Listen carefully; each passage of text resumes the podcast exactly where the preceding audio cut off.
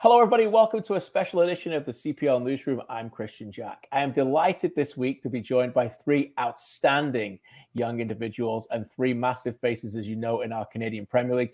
Jamar Dixon is the man who lifted the trophy. That's right. He's the captain of Pacific FC, and he will be defending that trophy in the 2022 season. He's joined me alongside Jordan Wilson, who was with York United, a massive mainstay on the back line last year for York as well, and two time champion Kwame Awuah, who was huge for Forge last year. Gentlemen, thank you so much for joining us. This is a celebration of Black History Month, and I can't wait to get into some of these great conversations that we're going to have uh, with you. Uh, Jamal, let me start with you. We'll start with the champ. Um, great to see you. Hope your off season's going well.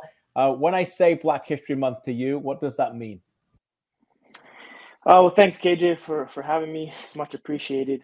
Uh, that's first and foremost. Um, but yeah, Black History Month is uh, extremely special to me.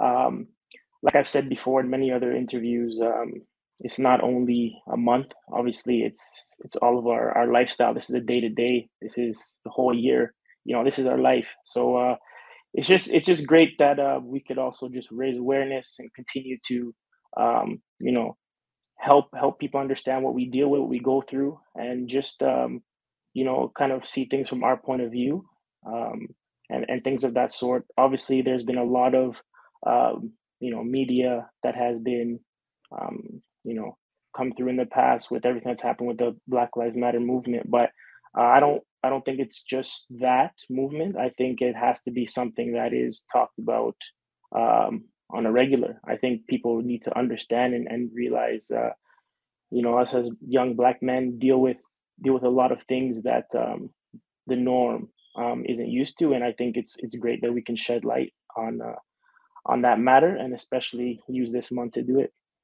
Yeah, it's a great point. Shedding light on it is really important. Telling stories, being there for each other as individuals, um, and hopefully people can get inspired by this. Kwame, same question to you. What does this month mean mean to you in terms of opportunities to talk, and also, you know, you know, as Jamal says, not just this month, but the entire year to kind of highlight these important issues.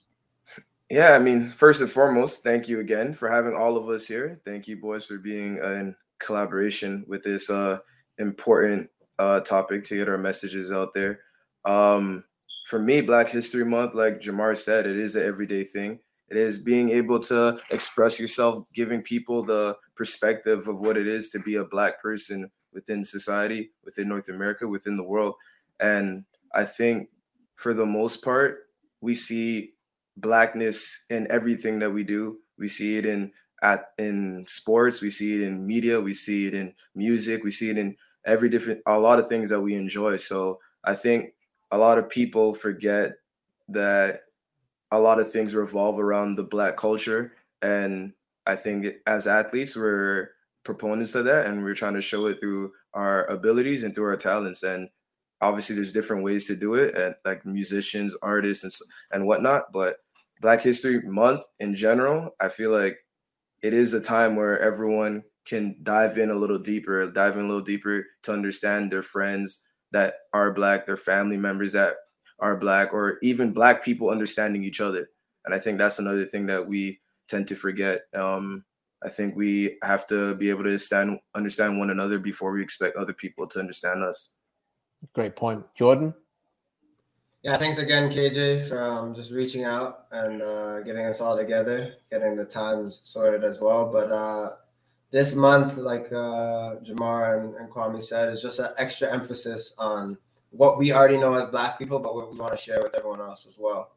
Um, sometimes the narrative is is negative, or we focus a lot about the past um, with what has happened. But it's for me this month uh, there's an extra emphasis on making sure people know like our present and our future. Um, so yeah, I think this month always kind of puts you in positions to have conversations a bit easier than um, you would outside. But as I said, like Jamar said and Kwame alluded to as well, it's uh, we're black 24 7, 365. Um, so these conversations are always needed and we need to have more of them for sure. But I think this month, uh, is an easier way to start those conversations off.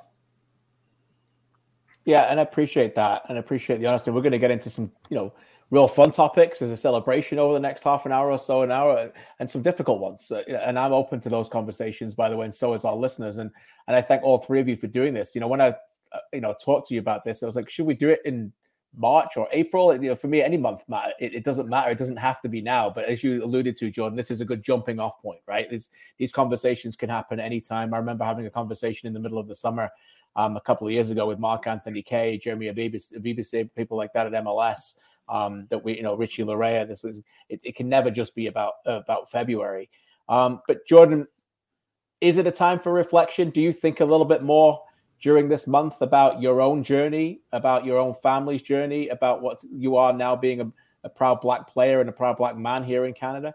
Yeah, it's um it's a huge time for reflection. I also try to um take time to dive into stuff that I don't know. Um, even about our history. I know that when we spoke, that I was like, what about like Canadian soccer and what about that history in terms of being black?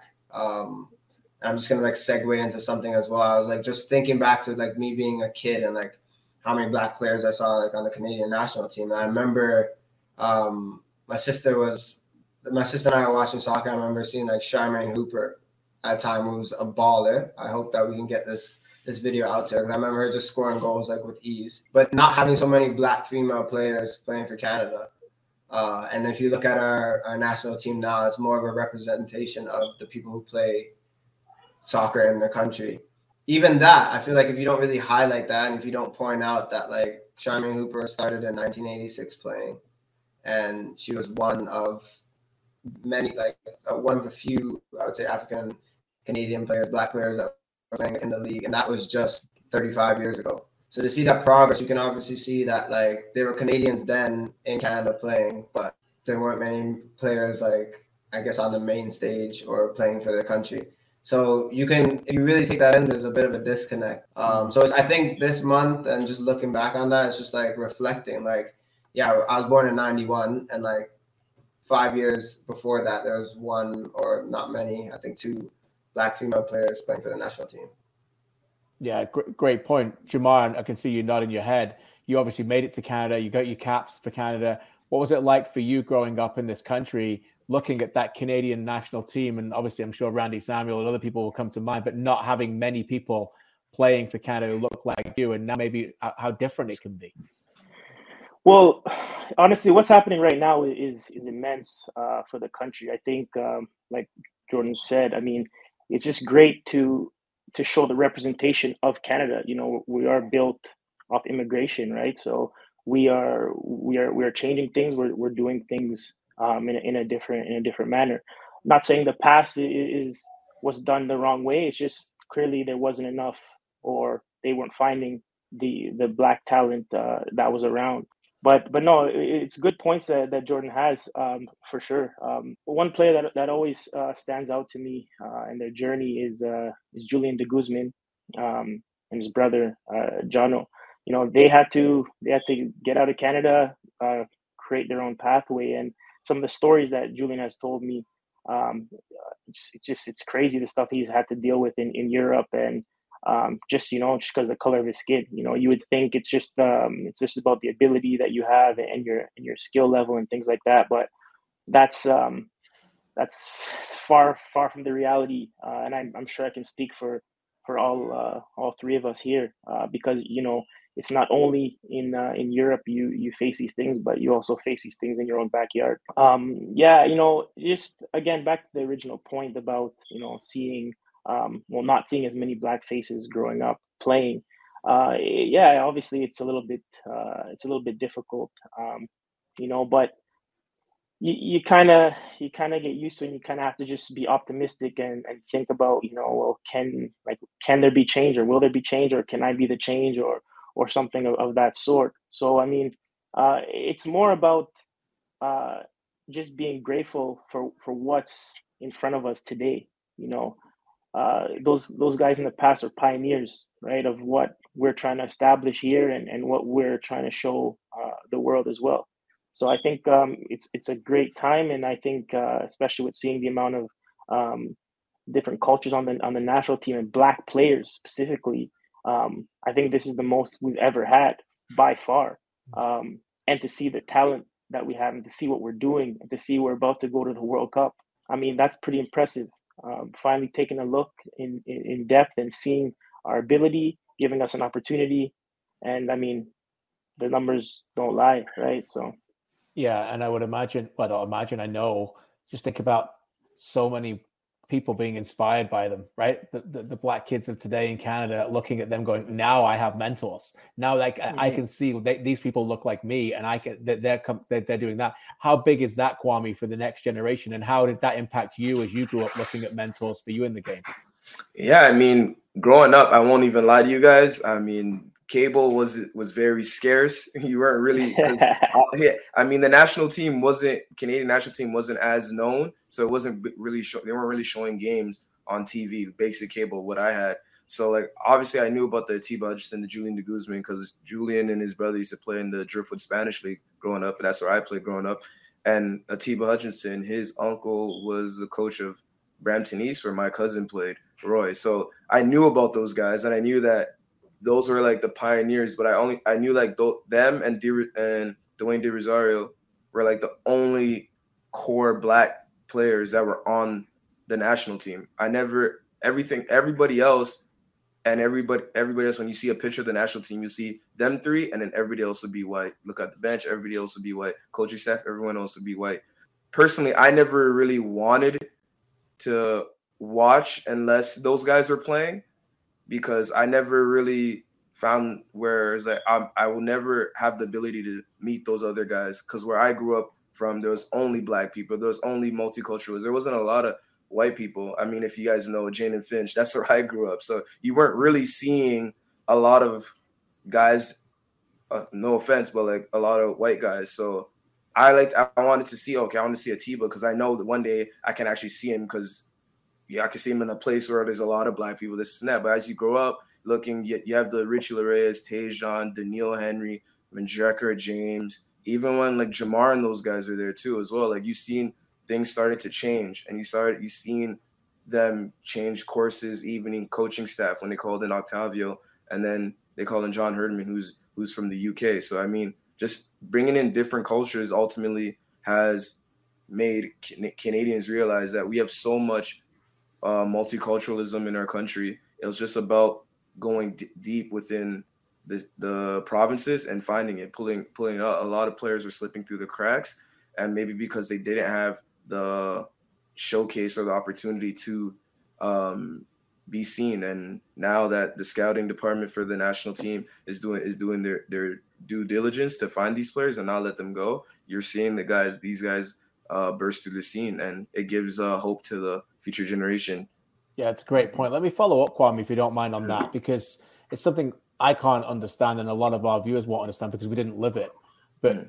maybe you know what I love about talking to athletes and players like yourselves is your, your your, toughness, your journey, your mental resilience. You've all got it in common. You've all got you all needed it to get where you've got. What is that belief like when you see someone like De Guzman or Hutchinson playing that look like you, and why would that not be there prior to that? How much belief, how much fuel does that give you as a youngster, knowing that someone looks like you has actually done it and made it? I mean, I like Jordan said we don't want to dwell on the past. Obviously, it's Black History Month, and we want to dwell on the present and future. But in the past, all we knew was a black person in a situation with more, more a lot of white people probably wouldn't have a voice or probably wouldn't ha- be able to shine as much if he was w- within his own people or with if it was more diverse. So how I looked at it was like if Atiba Hutchinson and Julian de Guzman can be core parts of the Canadian national team and based and just based on talent, then they were doing something right. It was like because usually we used to think like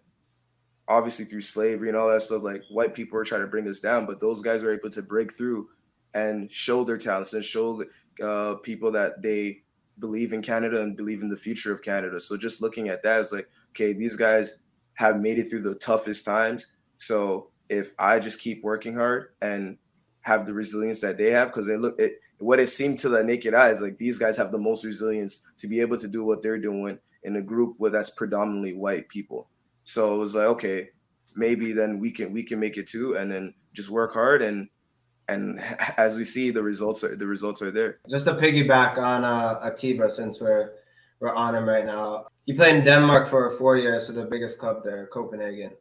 Um, and I was there for five years in the, the second best league. But I remember getting there and basically I'm sticking out like a sore thumb. Everyone's like a Scandinavian, like Viking or Caucasian, like I'm black mm-hmm. from Canada. So it was just like a whole different mashup as well. Like I wasn't I wasn't African or Caribbean, like I'm Canadian, but I'm black as well. And I remember how much validity I got by just saying Atiba Hutchinson is Canadian. He was like player of the year, I think 2009, 2010, and I was over there 2014, 2015. But the impact he made like throughout the league, um, and then going to PSV and then Besiktas after, um, having someone who did it before me, who looked just like me, was all the validity I needed to like mm-hmm. play. Like I knew I was good. I knew that can. I knew that there were Jamars and that there were Kwamis like in Canada that could play, but maybe it's just all the other stuff like getting over there that was difficult or getting seen. Like I knew it. I knew where like we came from, like growing up here in Canada and the talent that is here, and just being black as well. Like I knew the skin that I was in, but it was just amazing to have something that was so tangible to grab and be like, Atiba killed this league. He was the best player for like four years, and mm-hmm. he grew up 20 minutes down the road from me. And like no one ever could say, oh well, like no, they're just like, yeah, mad respect like I'm not Atiba, but just seeing the fact that what he did in the league at the time, yeah, that was enough for me to like you know dig my heels in and get going. It's funny you say that um, uh, because you know Atiba uh, when I was in Sweden, same same thing because he was over in Sweden. Uh, the first club that I think he played for was a club called uh, and I actually went there, and they were like, "Oh, you're Canadian, okay? Like you're like Atiba." Like right away, like that's just what they assume so it's crazy to to to hear your story you know just because you know atiba's actually laid a crazy foundation for himself in europe and he has a like massive respect. And i think we can we can relate to to atiba because we know that you know he's obviously been someone who's dealt with a lot of other things. Maybe he doesn't speak about it but that just comes with the territory you know and especially in europe when you're taking people's positions, they, they don't get happy about those things, right? It, it it's so competitive. Uh, and Atiba's done it on, on multiple levels. And it's incredible to see that he's still going, still winning championships and things like that. It's It goes back to Kwame's point. We used to see him when we were kids, right? And he's still doing it. He's still going through these things, still powerful, um, trademark guy, captain of the national team. Like it's, it's, it's incredible. So guys like that, you know, uh, it gives it gives players, black players, hope and belief for the future. And and um, again, yeah, it's super super role model for us for sure. That's remarkably powerful. I mean, he's this is what Black History Month is also about. No, I mean, celebrating people like that who pioneers and make a difference in people's lives. And I mean, Atiba Hutchinson's touched so many, but Kwame, when you can hear those words from Jordan and, and Jamar, like that's just just goes to show you what a difference that he made without even knowing it on their careers and and inspiring, you know, still young players uh, across the country and in, in Turkey and around the world already right now. I wanted to ask you guys about your history within your own families like when do you when did you dig deep into that? Where you came from? How does that fuel you today? Um, you know, Jordan. I know. I think I think your dad's from where I was born in Birmingham. Yeah, right? he's a Birmingham boy. Yeah, yeah, yeah. Like, how much does that fuel you? How much of those discussions did you have when you were younger? And how big of a mentor was that? On, uh, was he was he on your on your career? Oh, it's huge. Um, I, I always talk to my dad, or kind of like look at him in awe right now because for him, he grew up in a time in the 60s and 70s in England where he loved football, but like there was not a single black person that he could like look up to that was playing professionally, you know? Like now you look at the Premier League, so multicultural. I like probably every nation is represented. But when he was growing up and he was being a boy in 60s and 70s, like that just wasn't the case, you know? Like parents were like, especially with Caribbean backgrounds, because my grandparents are Jamaican, but my dad was uh, grew up in England, and they were like, find work, you know, like make sure you're you grow up to be a man to like provide for your family. It wasn't like go play pro, like that wasn't that wasn't an option. So yeah, I think in, in terms of reflecting for this month, I I've been reflecting on my parents' journeys. Both of them are immigrants. My mom came here when she was a teenager. My dad came here in his early twenties, and um, he had such a passion for for football, for soccer but never really pushed that on me or my brother or my sister. Um, we just wanted to play it. We just wanted to be the best we could at it. I wanted to go as far as I could with that. I remember saying when I was like eight, like I'm gonna play pro, and by no means was I a star or a stud on my team. Like, oh, you know, I was decent. Like I could I could clap a man and tackle or whatever. but I was never uh, I was never the kid. You know what I mean? But I just had the passion and desire. This guy's acting um, like he um, still doesn't do that, yo. Come on, man. Oh man, but yeah, like it's crazy because a big part of me and Black History Month is just about the people before me. So the sacrifices like my parents made, um, and my dad basically having his dad not believing that he could play professionally or putting that time into him because that just wasn't what was seen. And then now it's crazy. Like we go to games on the CPL and he's talking to me like before and after the game and like watching it and I was just like so much pride because like his son's playing like his name's like his last name's on the back of a jersey but it's not him.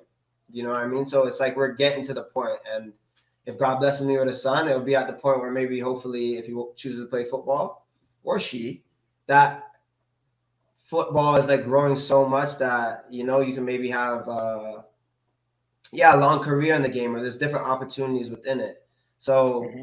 yeah, it's just it's just a beautiful thing, a beautiful progression. But I just want to really thank my parents for like how they raised me and they just showed me like anything's possible. And they, they kept me grounded and let me do other things as well. Like school is a huge thing. It was really important. But saying, yeah, if you want to go play pro, like show me, work at it. Like make sure you're you're the best player at training. Make sure you're working the hardest. And and an extra kudos to my dad for not having that support but providing me with that, but not forcing me into the game. Because yeah, I fell in love with the game all on my own. He was just there to guide me. That's that's a remarkable story. Thanks so much for sharing that. What I love about that man is that you, the appreciation in your voice, is the appreciation I see when I watch you play. You know, I, I can sense that I, when you know that you appreciate every single minute of a game that you play, right? And, and it, it's clear you've carried it on. And here we are in 2022, by the way think about this you've carried it on because of one generation prior just your dad wasn't able to have the opportunities or the mentors that you had. And we're not talking three four five six generations ago just your dad you know and that and, and how that has inspired you. You know this is where we are in 2022 we've come a long way still a ton of way to go as well kwame. But what does that say? You know that, that this generation still right now is you know we're talking about parents who didn't get the opportunities that, that, that you're getting now. It's, it's it's remarkable yeah, I mean, my parents uh, immigrated here when my dad was in his early 20s. Uh, he moved here by himself first with it with my uncle, and they had to, my dad went to school at Seneca at York University, and working. He used to tell me, he, used to t- he tells me all this. So I know a lot about my family history. Every time he has opportunity to be like, yo, if I'm complaining about something, he's like, I used to ride my bike from here to mm-hmm. Timbuktu. This is it. Like, I'm like, man, I, am not really trying to hear. But honestly, yeah. like, I, I understand his, his work ethic. He had to work in order to bring my mom uh, over to Canada. And then when he brought my mom over to Canada, I'm the I was I'm the second uh, oldest in the family. I have two younger siblings and an older sister. But my dad was into football, but he never was a player. He never really cared to play. He was always about schoolwork, schoolwork. Um, but he never like like Jordan said, like my parents never forced me into playing soccer. I I registered myself to play in the Driftwood Spanish League because the community center was a hop, skip, and a jump away, and they needed a player. I'm like, you know what? Like, I'm here every week. I watch soccer, and like, I'm four years old, just running around. I'm like, okay, like I'll play. And I came back, and I I was good enough. And then the coach came knocking on my door. He's like, we need we need this guy to sign for a team. So that's how my soccer journey started. My parents had no idea. Um, till this day, I can count. I could probably count on one hand how many games my mom has been to, and that's surprising because my mom she she's like, honestly, I know when you ha- have had a good game and I know when you have had a bad game because I wear my emotions on my sleeve. So if I come home and I'm upset growing up, she would just like, you know what, here, have food, this, that, like, won't talk about the game, no, nothing. And then if I had a if I had a good game, she like it's a whole different story, right? So, I mean, they sacrificed. My mom used to work two jobs, used to drive me to practice to practice whenever she could. Um, obviously, I have a lot of friends that were on the same teams as me in Sigma and, and club soccer that I used to catch rides with. I used to play on the provincial team. I used to take the bus, TTC. Like that was a dedication that I had just because like I was never the best player on my team, but I always knew that in order to play with the best, I had to work as hard as they did. So that just always kept me motivated. Like, and I never wanted to join a team or be on a team where I was the best player, or else I felt mm. like my development would have stopped. Um, so growing up, like Jordan too, like I told my parents I'm gonna be a soccer player. They're like, "Oh yeah, but you need a plan B. Like, what if soccer doesn't work?" I'm like, "Nah, plan B is to make plan A work." And I told them all all through my uh my mm-hmm. career. Yeah, so a funny story is like well, I remember one time in college, I was like, man, I don't even know if I want to play soccer anymore. Hard time after my second year. We didn't make the, the NCAA tournament for the first time in like 25 years. Coach hassling. I'm like, nah, man, I can't do this no more. I'm tired. Like, my mom was like, nope, you've gone too far for you to quit now. And I'm like, damn, I can't hang up the boots by force. Like, that's crazy. yeah. Yeah. Usually the support, but that's how much how that's how much belief they had in me. They've seen how much I've worked, how much energy and time I've spent into putting into the game. And honestly, like without them, without their work ethic, without seeing my mom coming back home from long nights, my dad waking up early in the morning to go to work, I I would never I have nothing to complain about. Right. So every time I'm about to go, I'm tired and I'm about to go after go work out. I'm like, you know what? Let me just get this over with because so, things can be a lot harder. You can be paying a mortgage. You can be working 15 hours shift and then come back home and your youngest sibling, the youngest sibling didn't do the dishes or didn't do it but you don't have energy to yell at them. So you're doing it yourself. You know what I mean? So I see all of that. So I really appreciate my parents from the from the bottom of my heart. So yeah, they've done a lot for me, and hopefully I can continue my career and they can reap the benefits of it as well. Yeah, very, very well said. For our viewers who don't know Kwame, I know those of us here do. Where where is your background? You said your parents came over. Oh yeah, my parents my parents my parents came from Ghana. Yeah, so if you know the 2010 World Cup, that kind of broke their hearts yeah. a routine. You know? Yeah, after that, after wow. that, after that, they went into the hole, man. So, it's so sad. It's crazy how one thing can change the that dynasty yeah, of one team, you know, one country. Wow. Luis yeah. Suarez forever, the handball. Yeah, man. Yeah, we don't we don't talk about it. Yeah.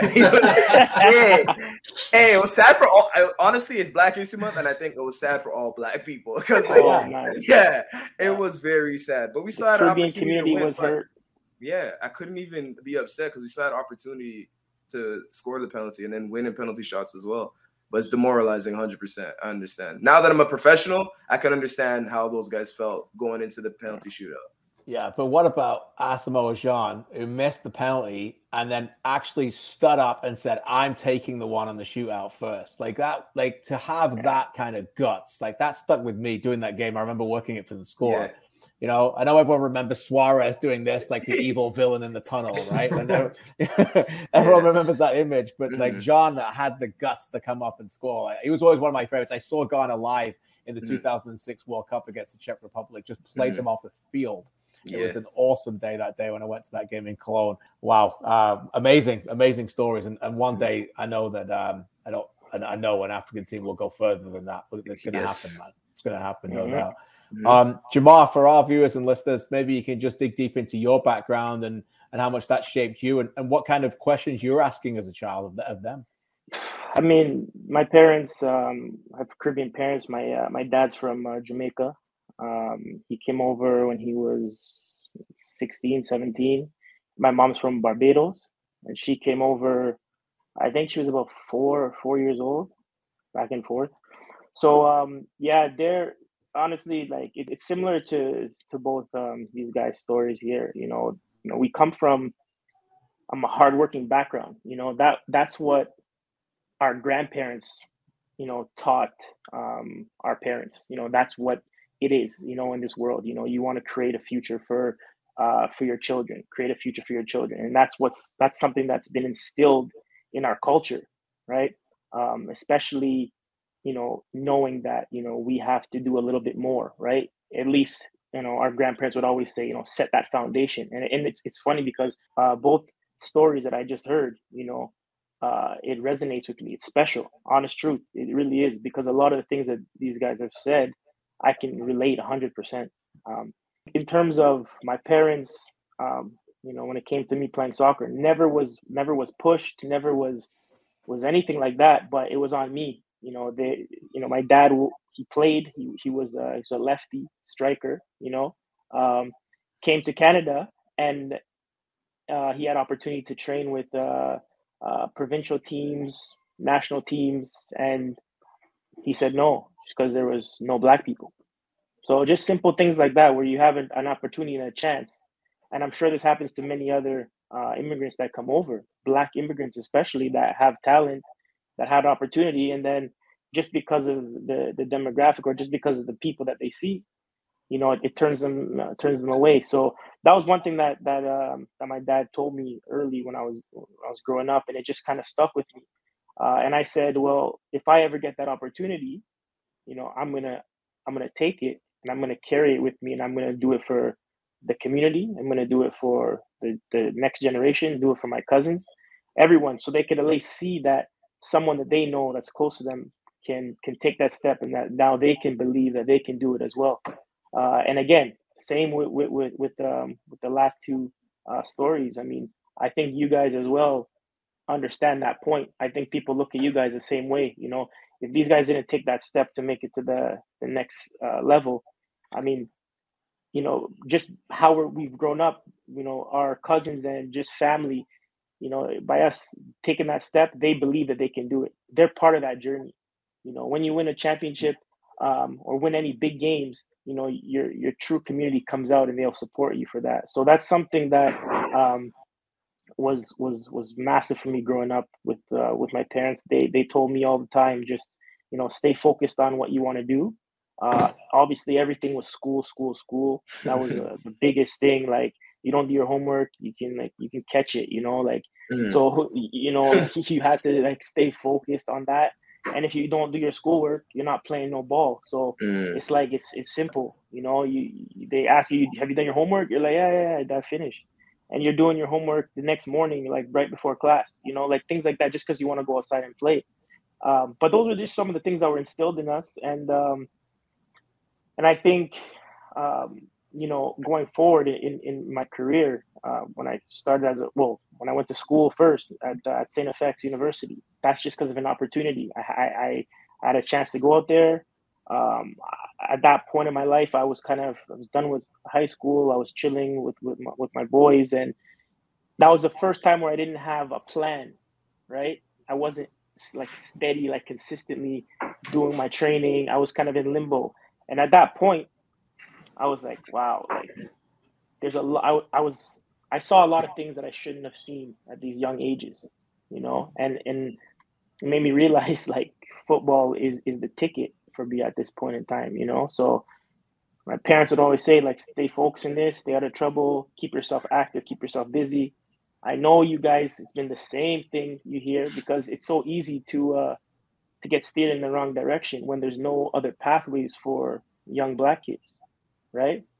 So, um, that being said, I mean, for me, the biggest thing is just um, every opportunity that I've gotten. Um, it's it's not just for myself at all. Like I'm just being used to do what's needed. You know, it's it's more for for who's watching and for the future. Um, and these are things that I need to explain and instill in my daughter, you know, so she can grow up and be, you know, a smart black individual and go through life understanding and knowing what she's gonna have to deal with, right? But if I don't set that pathway, if I don't show it, if I don't do it, I mean, it doesn't work. You know, you always got to pay it forward, right? So, um, my parents, my biggest fans, um, love them to death because they sacrifice everything to um, to get me here. So now that I can, you know, be in a better position to now help my my family out. So um, without them, I mean, I'm not I'm not here, right? So mm-hmm. it's uh it's a major blessing to have them by my side. That's fantastic. Mm-hmm. Well well said. You you mentioned being a parent, Jamal. If I can turn it just back to you a little bit. How yeah. when you talk about your daughter, what kind of things are you talking about there where you go prepare her, whether it's be, you know, the glory of being, you know, a, mm-hmm. a black Canadian and there's so many great things about that, or the some things, the difficult things where unfortunately she's gonna have to put up with some things that other people don't have to put up with? Yeah, I mean, she's turning two next week, and uh, I talked to her like she's grown, you know. So she, she's got to hear these things, right? So I explain these things to her even now, so she gets used to it. You know, so it's gonna be repetitive, but she's gonna get used to it. But you know, I think um, black women in, in in society, you know, they are they are actually some of the most powerful women. The amount of stuff that they deal with and go through, people don't realize that. People have no idea how powerful and, and strong black women are. So it's it's us as black men, we have to um, also like help and, and show and, and and try to you know assist in any way we can because obviously in the work world things have, have changed. But if you know i could talk to my mom about her stories i'm sure i could talk to jordan and kwame's mom about their stories and it's going to be similar right? It's always difficult and it's it's even harder right? Um, so i mean for myself um, i don't want to tell my daughter you know just the negative things i want her to believe that she's coming into a world where she can actually do whatever she wants to do and obviously with my backing, uh, I'll, I will help and I'll, try to open up as much doors as I can. But I just want her to have the understanding of of what it is to to be a black woman and know her culture, know who she is. You know, don't want like no confusion. She has to understand just the reality of life and what it is and and how things are set. You know, and that that's uh that's that's what I'm gonna have to do. But also, there's definitely a lot of positive things as well. Like like you said, um, I think we're we're in a better place um, for for for culture in this country. Let's just you know stay positive and hopefully it continues on the right path. Uh, and that's why we're doing um, things like this, right? To um, to empower, to and just to show to show people that there's there's another side to things, not not only what what they assume. Yeah, a lot of work to be done. Um, you guys know that more than I'll ever know. Uh, but it does feel like a little bit more of those things are progressing certainly, certainly better than they were two, two or three years ago. That's just my own opinion. But you guys live it every day. It's not about me. Kwame, you've been involved in this. You were involved, as was Jamar. Jordan, you're a little bit newer to the league, but the Black Lives Matter thing at the Canadian Premier League, and we saw what uh, you know Major League Soccer did when the MLS is back tournament and how powerful that was to kick off with all the players there. And when you're in those moments and you're coming together as a group uh, of, of, of incredible men who just happen to have you know this this thing that you guys have in common in terms of how you look. What's on your mind in those moments when you when you're raising awareness? What's going through your head in, in those moments to to ensure that positivity comes out of it? Is, are you fueled by negativity? or Is it positive? I, I'd love to know what you're thinking in those times. Um, I think it goes. It can go both ways. I mean, obviously, the Black Lives Matter movement was um, sparked by the situation that happened in Minneapolis, right? The Arbery, the guy that got choked out by the police officer. Mm-hmm. Um, so we did something positive that was sparked by something negative. Going into going into that, obviously, that ceremony we held locked arms around around the field in 2020 at the Island Games. In my head, what was what was thinking is like these are guys that on the field we might be beefing, we might be talking smack, we might it's competition, like you know what I mean. But off the field, like this shows real character. This shows the character of man. Like I can count on these guys in the face of adversity. I can count on the street if I see these guys. Like if I see them in trouble, like I can I can come to their aid. They come to my aid. So I think that was an important important thing, and just seeing the multiculturalism of the league as well. Like a lot of people would think the Ontario teams have the most multicultural people, but then you looked at, at the the other teams like, oh, there's there's a couple black people here, there's a couple black people here. So like it's not just certain sections of Canada that are that is just multicultural. It's a whole it goes across the whole the whole nation. And obviously that's due that down to um, the immigration uh, piece, our country being built off immigration. In my head, I also remember that like black people always have a chip on their shoulder, whether it's a bad chip or a good chip. We use that as fuel to either get our message out. We use that to let people understand perspective. We use that to let people understand ourselves. We use that to let people to help ourselves display how we really are and portray to everyone else how it is to be black, how it is to be within the culture, how it is to go through code switching, how it is to go through being able to oh if I if I want to get this job, how I have to act, how you always have to put on different faces for different people, where sometimes you can't truly be yourself because a lot of people don't know how to uh, accept the real the realness of being a black person right? So i think that's a lot of that's a that's a couple things that that go through my head especially when but most of it is definitely it is positive because we're a bunch of athletes that we do have fans.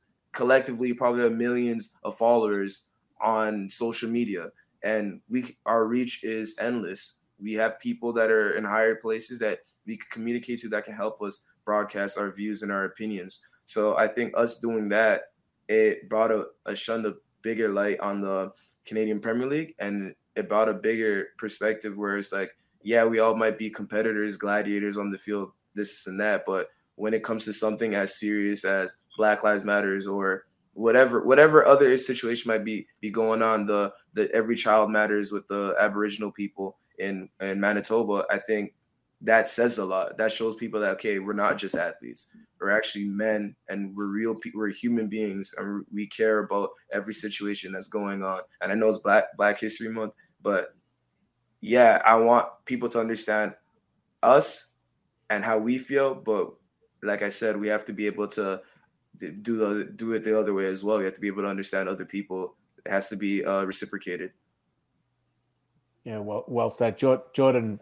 Listening to Kwame there, what, what what are some of your thoughts? And I know you're far from ending your professional career. You're still really young, but as you start to get into your 30s, does that start to fuel you a little bit more in terms of what you can do away from the pitch that can help the next generation of black players on it? You think about what MLS is doing and I've spoken quite a lot to my friend Justin Morrow about black, you know, the, the Black Players Coalition over in MLS and, and, what they're doing over there right now. Is that something that enters your head at the moment, or, or is it a bit too soon for you? Um, hundred uh, percent, it enters my head just because I'm a accumulation of all the black people that poured into my life. Like I, I paid homage to my my parents, who are who are the two probably biggest advocates of that.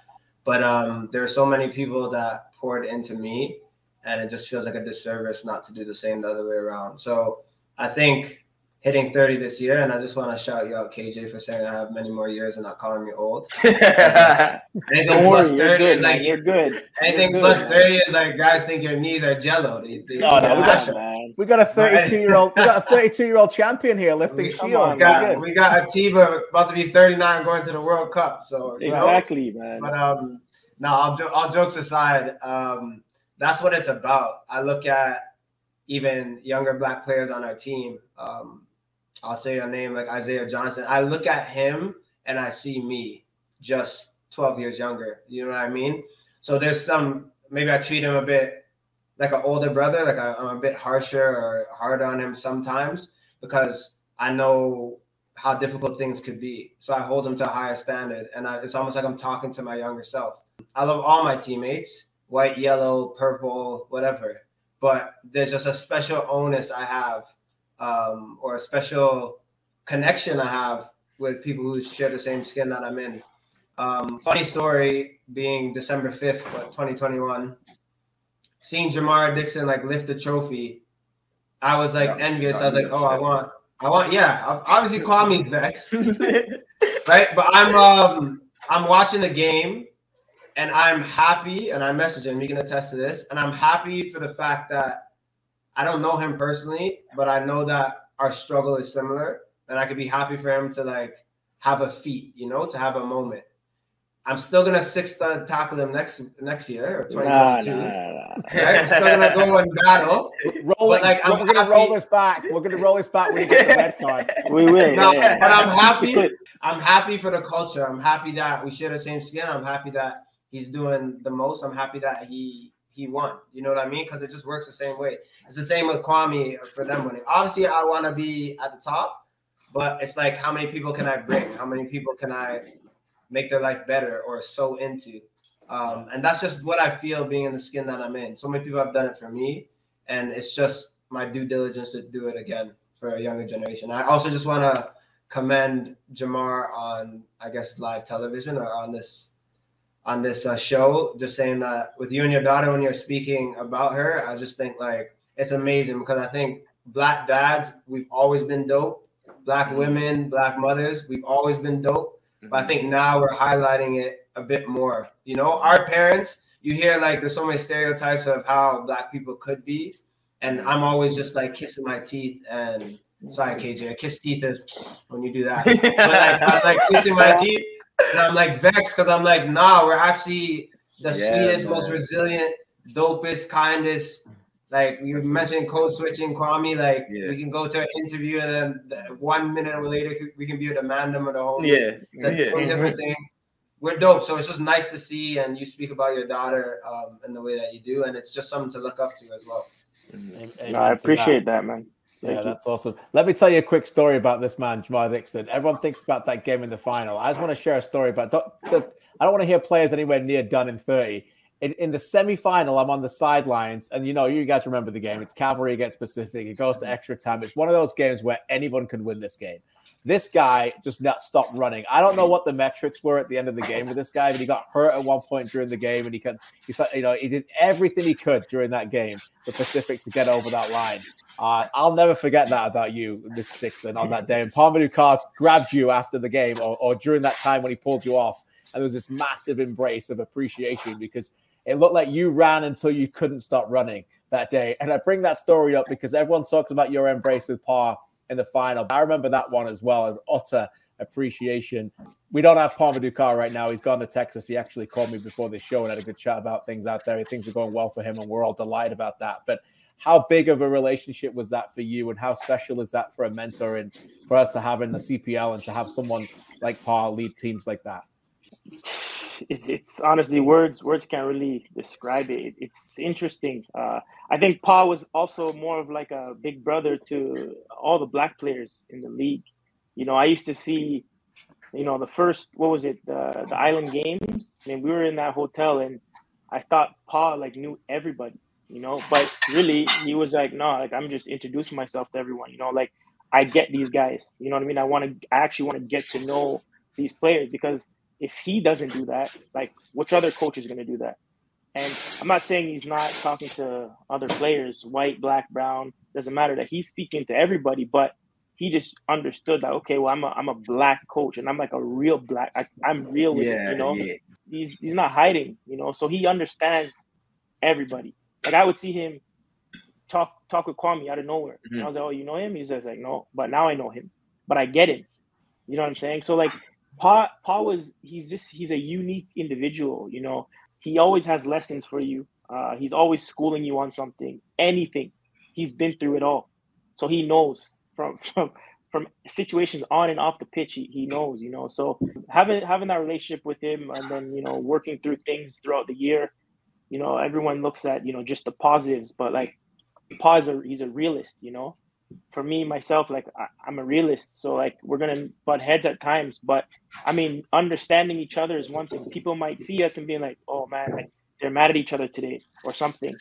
It was rare but it was just we have strong opinions on certain things. And having someone like that where, where i can actually speak to and and he can understand me instead of assume that i'm being negative or something like that actually helps us take a step forward. You know what i mean and that's important because if you look at it, majority of the coaches are white, majority of the captains are white. Maybe they have that relationship, right? So when you just have someone that gets you, uh, it allows you to be a, like better in all aspects of the game. So I think, uh, I, I mean, I put in a lot of work last year or the last two years under Pa. I mean, it was no choice. That's just, just how it was. But I wanted to put in more work for someone that understands and believes in the ability of myself or the ability of the squad, understanding the bigger picture. That embrace. It's funny you speak about um, about the one in Cavalry because that was important. That was a big one for, for us, but wasn't really talked about. And obviously, yeah, the one in the final is was just the icing on the cake. That was just a testament to to everything that we've we've had to deal with. And there's been a lot of things that we've had to deal with. And again, you know, Pa's outspoken. He'll speak his mind on, on TV. Doesn't care. So things like that, you know, there's a balance, and um, I would have to deal with some of the the backlash of that with, with some guys and things like that. But it, it all it all worked out because at the end of the day, we're we're all one team, we're all one one squad, and unison was was what we always preached. You know, regardless of your skin color, it was always about just believing in a culture, right? And yeah. and and that's what it was. So there's a no, there's a novel idea that you know you actually got to feel like you be you could be comfortable in your own skin just because of Pa was there and he understood like something that many people take for granted every day. you you were able to just yeah. able to do that because of him, and that's uh, that's really special. All three of you have spent a lot, quite a lot of time out of the out of this country. You know, a couple of you guys studying the states. We mentioned earlier your journey to Denmark, Jordan, and Sweden, and, and Finland with you uh, as well, Jamar. Jordan, when you come back to Canada, is there a deeper appreciation for it within what acceptance of, of what you look like? That we what can we do better in this country? How's it different to where you've been? Is is are you I'm not necessarily framed, but are are you more of a of a way in terms of looking at yourself now labeled by other people because of where you've been? Do you see the world a little bit differently in terms of that? Do you know what I'm getting at? I do. I definitely see the world um, differently, um, especially from my time in Denmark. And I think I'm just so fortunate to have grown up here because if I look at my grade five class, like I knew the difference between like a Sikh or a Hindu or who was Korean and Chinese. And I didn't group that as, oh, they're Asian. Like, even at a young age, I guess in grade five, you're like 11 or, yeah, I think so, around that. Yep. At a young age, you're just already developing an appreciation. You're noticing differences, but you're developing an appreciation. Jamaicans and Trinis aren't the same. They're similar, mm-hmm. but they aren't the same. Ghanaians and Nigerians, my, my Ghana boy, my black star over there, they're yeah. not the same. they're similar, but they're not the same. So I think what I'm trying to get at with that point is that when I would come home, I was a black Canadian and I would say that my parents are Jamaican and my dad's from England and most of my family's Jamaican. And I'd dive deeper into who I was. But when I was over there, I was black. Do you know what I mean? Like I'm still black 24 7 all all day, every day, black till I die. But the difference is um, I guess I guess being in a, growing up in a melting pot, you can dive into the differences a little bit uh, deeper. And I think racism is racism. There's racism in Denmark, there's racism in Canada, but it was just different. And yeah, I think for me, I always knew that this was home. This was the country that raised me, and specifically like Mississauga. This is like the city that raised me. So I always wanted to come back, and um, if anyone was going to get the best of me, it was going to be like this place. But in terms of racism, I think that if I want to like fix or change or help, I definitely want to change and help in this area. Hmm. What about you, Kwame? Yeah, I mean, I went to school at University of Connecticut. If you guys know Connecticut, that place is predominantly white. Mostly, the most black people you see are probably just the athletes.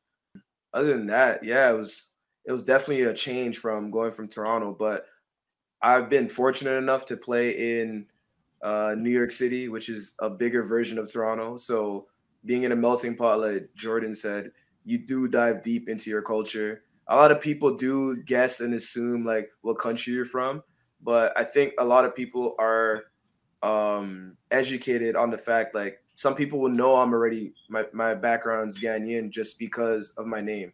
Like you say, oh, that means you're born on a Saturday, and I'll be, oh yeah, so that means like at least you're somewhere like you're not um, ignorant to the fact oh, oh, just another black person. Oh, he has a kind of African name, maybe he's Nigerian, or maybe you know what I mean we don't people don't just guess off the rip when they just see you. I mean, in Connecticut, it was more of like um, what he said, like when you're in when you're in Europe, it's more like yeah, you're just you're just another black person. I mean, for the most part, but because it's a, it was like a school in the United States, it's not like they weren't used to seeing black people. It was just a matter of you had to find your niche you had to find your group of people you wanted to hang with, people that understood you the best, people that understood how you how a black person is the best, and then you stuck with that kind of group of people. Luckily, my soccer team was predominantly black. I know Jamar probably knows Andre Blake was my goalkeeper my mm. first year there. Yeah, a real Jamaican man. So I Cyle Larin was my teammate for two years there as well. Yeah. So we had a lot of multicultural. guys from Senegal, guys from Jamaica, Trinidad. My roommate in New York was from Trinidad. So I've always been around different people and it's just always helped me to understand different aspects of life because yeah, we might be black, but the Jamaican struggle is not going to be the same as a Ghanaian struggle or the it, the British struggle is not going to be the same as a, a white American struggle. It's a it's a lot of it's a lot of different uh, mm-hmm. aspects to life. So different things that we've all all been through. Like our core values might be the same, but there's different things that um, are definitely different. Like when he said about the Korean and the Vietnamese, like those are things that you just realize. And th- and as a kid, I feel like it's better to get through that phase as a kid because that's when you're exploring. That's when you're asking questions about yourself, asking questions Great about point. other people. Yeah. That's when you're wondering. So like you're people are not really get um being harsh on kids for asking these specific questions because it's genuine.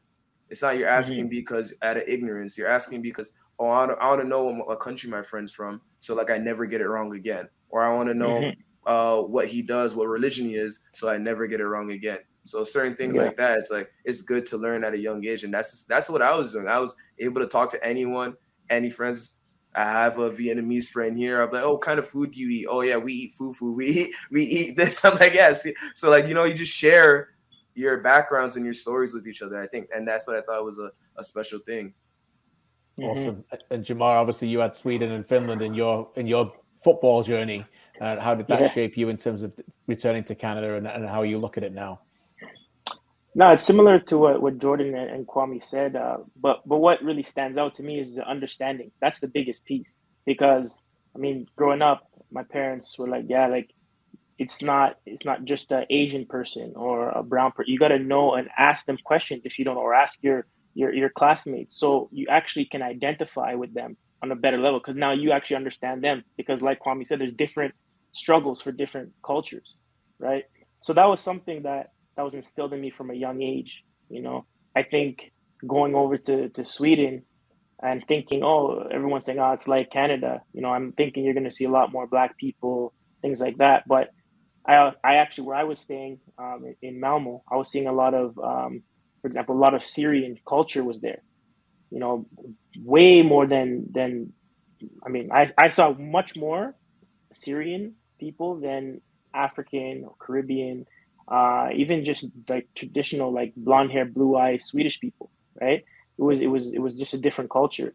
Um, but again, um, it, it's a matter of just getting that base understanding of, of, of who we are and who they are. Um, I think also, I mean, I was on a team where um, some of the there was two blonde hair, blue eyed Swedish players on this team, and the rest were um immigrants, Yugoslavian immigrants that came over to Sweden, and we'd be playing, and these guys would be like, um, like, oh yeah, Jamar, like you're you're a different black compared to like some of the African guys that just came over, and they would they would kind of treat them a little different. These these African guys were ballers, like good players. They're Ghanaian players, like sick, and they wouldn't associate us the same. And I'm like, why don't you associate us the same or similar?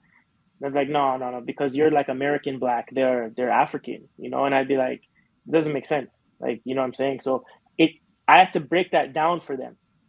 And it just goes to show that that like some people can live their whole life thinking like this mm-hmm. until they're corrected.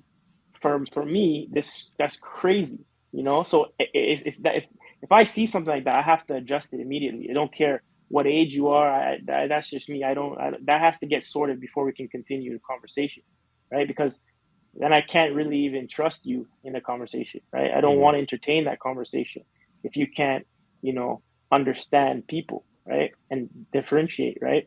So um, now coming back to to Canada, I mean, it's Canada's always Canada, right? So I've been instilled on certain things out here from from a young age. So has it changed? I can speak about the league. I mean, what what I'm most happy about is how there's there's a lot of not just black, but there's a lot of culture in the league right now. There's I, I think there's what um, I don't know half the players I would say is maybe more than that black players, right? So it's like we have to also um, we have to also be seen um, in a different light, right? We need to be understood, um, and I think that's the the biggest um, misconception of, of, of this whole um, this whole grouping of, of players coming back and going over and different experiences, because you're, there's probably some foreigners that have come to Canada for their first time and getting their first start as a pro and they're going to experience something different than them going over to Europe, right? So it's how can we fix that and how can we, um, you know, bridge that gap so everyone can just be on the same base, right? That that's kind of what I'm what I'm looking at, what I've seen, what I've taken notice of. Fantastic advice. You know, every second just taking that in, it's it's, it's wonderful to hear. Listen, you guys have been amazing with your time. I'm cognizant of it because we've been with together for an hour. So I, it is your show. It's not my show. Everything that you said, I've learned a ton already, but I don't want to just wrap it up now. Uh, you know, in a moment where we're celebrating, you know, Black History Month, I'd like to each give you as a, a final comment, if you don't mind. And just just ex- whatever it's left on your mind. What we haven't touched, I know we've touched on a lot of stuff, parenting and mentorship, and a lot of other things getting into it, but um, Jordan, let me start with you if you don't mind. What's what's left on your mind that you'd like to get out on this special month? I think one thing to to piggyback what, what Jamar said. Um, so it's one of those things. If I'm talking with Black people, they'll understand. Like um, Kwame spoke a bit about that. I was gonna bring up anyway, so he's in my head. Um, code switching in terms of like how you speak in certain, I guess. Um, in certain places. You know, when you're with your friends, you're more relaxed. You can say what's on your mind, speak freely. But there's this um, there's this feeling of if I'm going into a certain place that I'm already being stereotyped or like judged the way it is, and it's just it's just a fact. I think it's a it's a natural thing to to maybe judge someone or to look at them and have an assumption of who they are, but the the way you get it as a, a black male or a black individual is just different so for me, in terms of going away to Europe, one of the biggest differences I've noticed in when I was in Denmark was I'm just a very confident person. Like my parents raised me to be like outspoken and kind, and like I have a smile usually when uh, if I'm on the pitch, it's a bit different, but off I'm usually happy and like cool with people. But I always wondered if there was like a shy Jordan Wilson, um, how he would be received, or if there's someone who Mm. just didn't want to learn another language. And you know, he he was a nice kid, like beautiful dark skin, but he just wasn't outgoing. And that that always played in my mind the five years that I was there because I would go and meet people and I would go and shake their hand or I would want to go talk to a kid or I would want to um, even stumble at the language or whatever. But I was immersing myself in the culture. So I could see a light switch going off in people's head and saying, oh, well, like, no, he's good. So there's like I almost want to say there's the the stage of me being black and then me being Jordan. And you knock it off. You know, I see the switch in the head, like, oh well, that's Jordan. Like he's kind, he's funny. But at first I was just black when you're looking at me. So I, I just kind of wanna that that's something that I hope we change. Uh, something that we get better at is that, and even Black History Month. That that's I guess that's my my goal for this year, I just made it right now during the show, is that I shouldn't really have to change your mind. You should have to change your expectations or really keep your bias in check. Like why why would I have to have a hoodie off when I go into a certain place, but a white guy you don't really think different? It's these biases we have to check at all times. Um, and I don't want to make this a pity party, but these are just facts. And I think about the trajectory of my career and playing in Denmark, and it would have been different if I was a shy kid. But if I was white, it would have been the same. And that's a fact. So, as I said, I'm really trying to focus on being home. And obviously, I'd love racism to die all over, and not just for Black people, just like in general. I'd love for there to be love and people not to have bias and have discrimination. But with the skin I'm in and the experiences I've had, I'm focusing on people that have had similar experiences and then kids along the way or people that are younger than me and I can identify with that. So I think I'm just putting this out there just to say that yes, I am a black man, and yes, I'll always be a black man, but I shouldn't have to smile, take my hoodie off, be extra outgoing for you to be like, oh, this is Jordan. Yeah. Yeah. Th- thanks so much for sharing that. The courage you found in your words there was was remarkable, my man. This is no pity party, okay? This is a moment for you to speak your mind and your truth, and always, uh, you know, we love you for who you are. And, and there's un- lots of people who are going to be watching this, hopefully within this league for years to come, and they're going to look at that and go, "I'm going to learn from that," and I'm going to be able to do, you know, be able to do that, whether you're white, whether you're black, following you, whatever it is. So, th- thanks for that. I really, really do appreciate it, Kwame. Um, What are you thinking right now? What do you want to say? And I know uh, some people in our chat here that want, want to know where you got that hoodie, so maybe you can share that with us as well. Um, obviously, going through the whole uh, turmoil, the um, through that was going throughout the United States. Uh, one of my close friends, uh, her name is Claudia Tavares. Uh, she has her own clothing clothing line, and she made this uh, limited edition hoodie. It's just a normal print, but I don't know. For some reason, I've gotten a great reception on it. I mean, it just gets straight to the point because it doesn't say don't be racist to black people. It doesn't say don't be racist to. It says just don't be racist at all. And like, thank you. So it's a polite way of getting straight to the point when we can say it in a lot of different ways. But like Jordan said, like I think as a black person, you we have to look at like I said, I have been talking about perspective, and I I've been t- I haven't mentioned, but we have to showcase ourselves in a different light. We have to showcase ourselves in a brighter light. We have to, and I always say it starts with us first. So I talk about the black community we have to be able to showcase one another, put one another up. I mean, when we're with our our homeboys, yeah, we're banter, we talk smack, like you know how we they know they know what I'm talking about. Like, yeah, we put each other down, but to us that's jokes. But if we do it public setting, people around us might see it as, oh, these guys are talking bad to each other. They probably don't like each other. I mean, but just the understanding of who you're with, where you are, it it makes it a lot easier for every every party involved. I'm not saying we should code switch or like obviously that does happen. Like he said, like there's places where I have to be more outgoing. I have to be smiling. I have to be smiling all the time. And or if I'm not smiling, everybody's like, yo, what's wrong with Kwame? Why is he upset? It's like, no, you can't just walk around with all 32 showing at 24-7. Like sometimes sometimes people just want to mind their business. Sometimes people just wanted to hang out and chill. Sometimes people, and then I think the biggest perspective that I think the biggest thing that changed for me was like when I have a I have a lot of uh I went to a school that's predominantly white, a, high school as well, Dante Alighieri. And I went to me and Richie Laryea went to the same high school, a couple couple other guys. And it was predominantly Portuguese and Italian. But because we played soccer, they didn't view us as a regular black person. But we always felt that like when we were hanging out with black people, we we brought out our true selves. But then when we were hanging out with our Portuguese Italian friends, like we had to hold back kind of how we were because they wouldn't understand. But like Jordan said, like why don't they fix their expectations? Why don't they try to understand? Why don't they ask us questions that? And I'm here saying like there's some people in general in general that just want to be understood.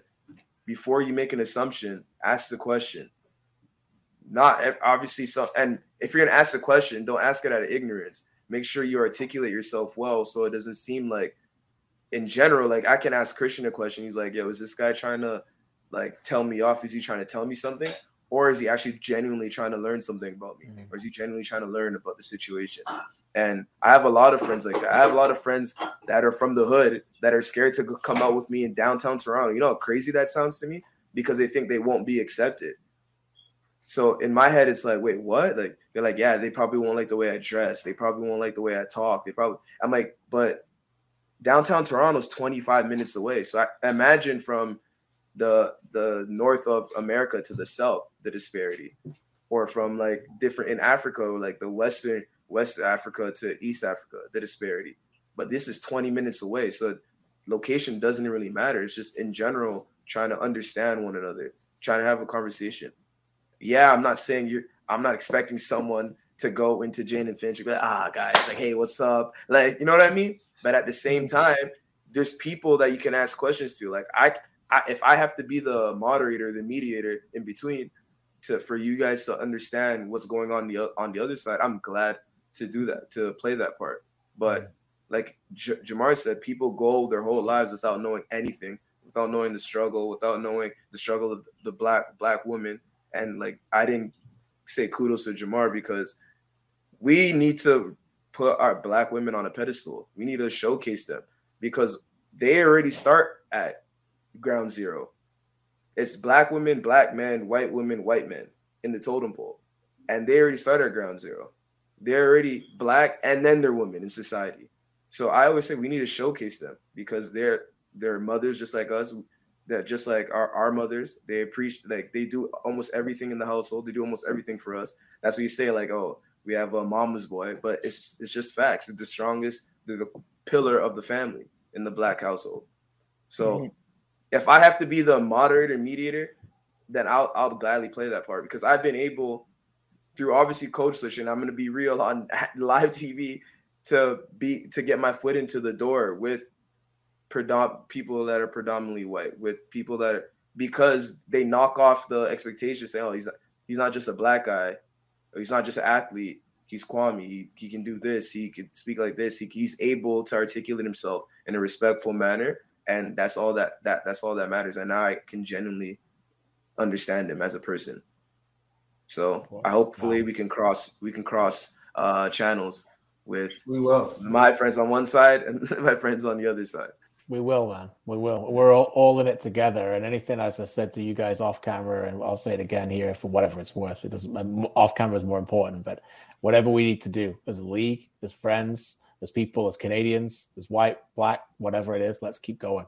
Um, Jamar, over to you, my man, for, for final thoughts. Um, honestly, these guys they said it perfectly. Um, it's it's crazy though that we all think similar and we all go through the same things. That's why we, we have the same issues. That's what I want to change. That's what has to change. And that only changes with understanding of uh, culture, understanding us as Black people, uh, us Black people understanding Black people, right? Understanding why, understanding the whole culture, right? That's what we're we're trying to do. Not piggyback off of what you like in the culture. For me, it's it's about building something for the future. It's always the future. That's just my thing. Because the past is the past. We can't get it back. But we actually can take time to educate ourselves on on the people of the future, right? So where does that start? Who knows? Before people were saying, "Yeah, well, it's going to start in high school. It's going to start in uh, elementary. It's going to start university." But you know what? It's just a discussion. It's a matter of you wanting to ask these questions or say, "Oh, like so you're from here uh, what is it like in that area? Or you know what i mean? It's just in, engaging in in something that's out of your norm right? That's what we have to get to. Because at the end of the day you'll never understand someone unless you really ask them the truthful questions and and figure out who they are. Because you never know who is your going to be your closest friend in the future by a, uh, an intro convo you have no idea. But by you understanding and giving that that time to them to hear them out, I think that changes the perspective and the narrative of that person in that culture, mm. right? If you see a culture that's constantly being promoted as as you know doing negative things on the news, you're gonna assume that that culture that's just the way they are, right? If you actually speak with someone and you're like, oh wow, you're from Jane and Finch, but you're not like this. Oh, okay, I didn't know it. I thought everyone was like that, right? That has to change, right? And the only way, again, is by actually understanding people right? If Kwame never said he was from Jane and Finch and he said he was from, I don't know, just Etobicoke, people like, oh, okay, cool, cool. Yeah, I get it. That's why he's the way he is. But no, he's the way he is because of the things he's dealt with growing up and because he understands both sides, because he's moved, he's traveled, right? It's uh he's had to understand other people to get to where he is. Likewise for, for Jordan in, in, in Europe, right? So it, it's crazy that we all have similar stories. Um, and, I, and I'm glad that, that we we all got to be here to uh, to speak a little bit about it. I know we can speak forever about these things, and again, it's not it's not just a month. This is again our reality. This is our life, um, and these are some of the things that we're kind of bringing to you guys to to show and to, to see if we can take steps forward and, and be better. I think I think we're getting there, uh, but there's still a lot of work to go. Understanding and guidance and wisdom that's uh, that's what it's going to take. Very well said. Um, a tremendous amount of understanding, I'm sure, for our viewers, our listeners, and certainly for me today. You know, this was not a day for me to talk to Kwame about bossing the left side or Jordan dominating at centre back or how to run a midfield like Jamar Dixon. We've got, we'll have many of those discussions again another time. But when we're having them, we can have these with it, right? But today, this was far, far more important than a game of soccer. And I can't thank the three of you enough for spending a great a great deal of time. And I know I'm speaking for many Canadian soccer fans out there as well. Um, I'm sure they've all gained a lot more admiration as well, and they've got massive fans of you for this as well. Uh, Kwame, Jamar, Jordan, thanks again, guys. I really appreciate this. Thank you. KJ. Thank you, KJ. Appreciate it. Keep up the good work, my, uh, my guys. God bless, and we'll chat with you soon. Thanks again for watching, and we'll keep, we'll speak to everyone soon. Have a great week.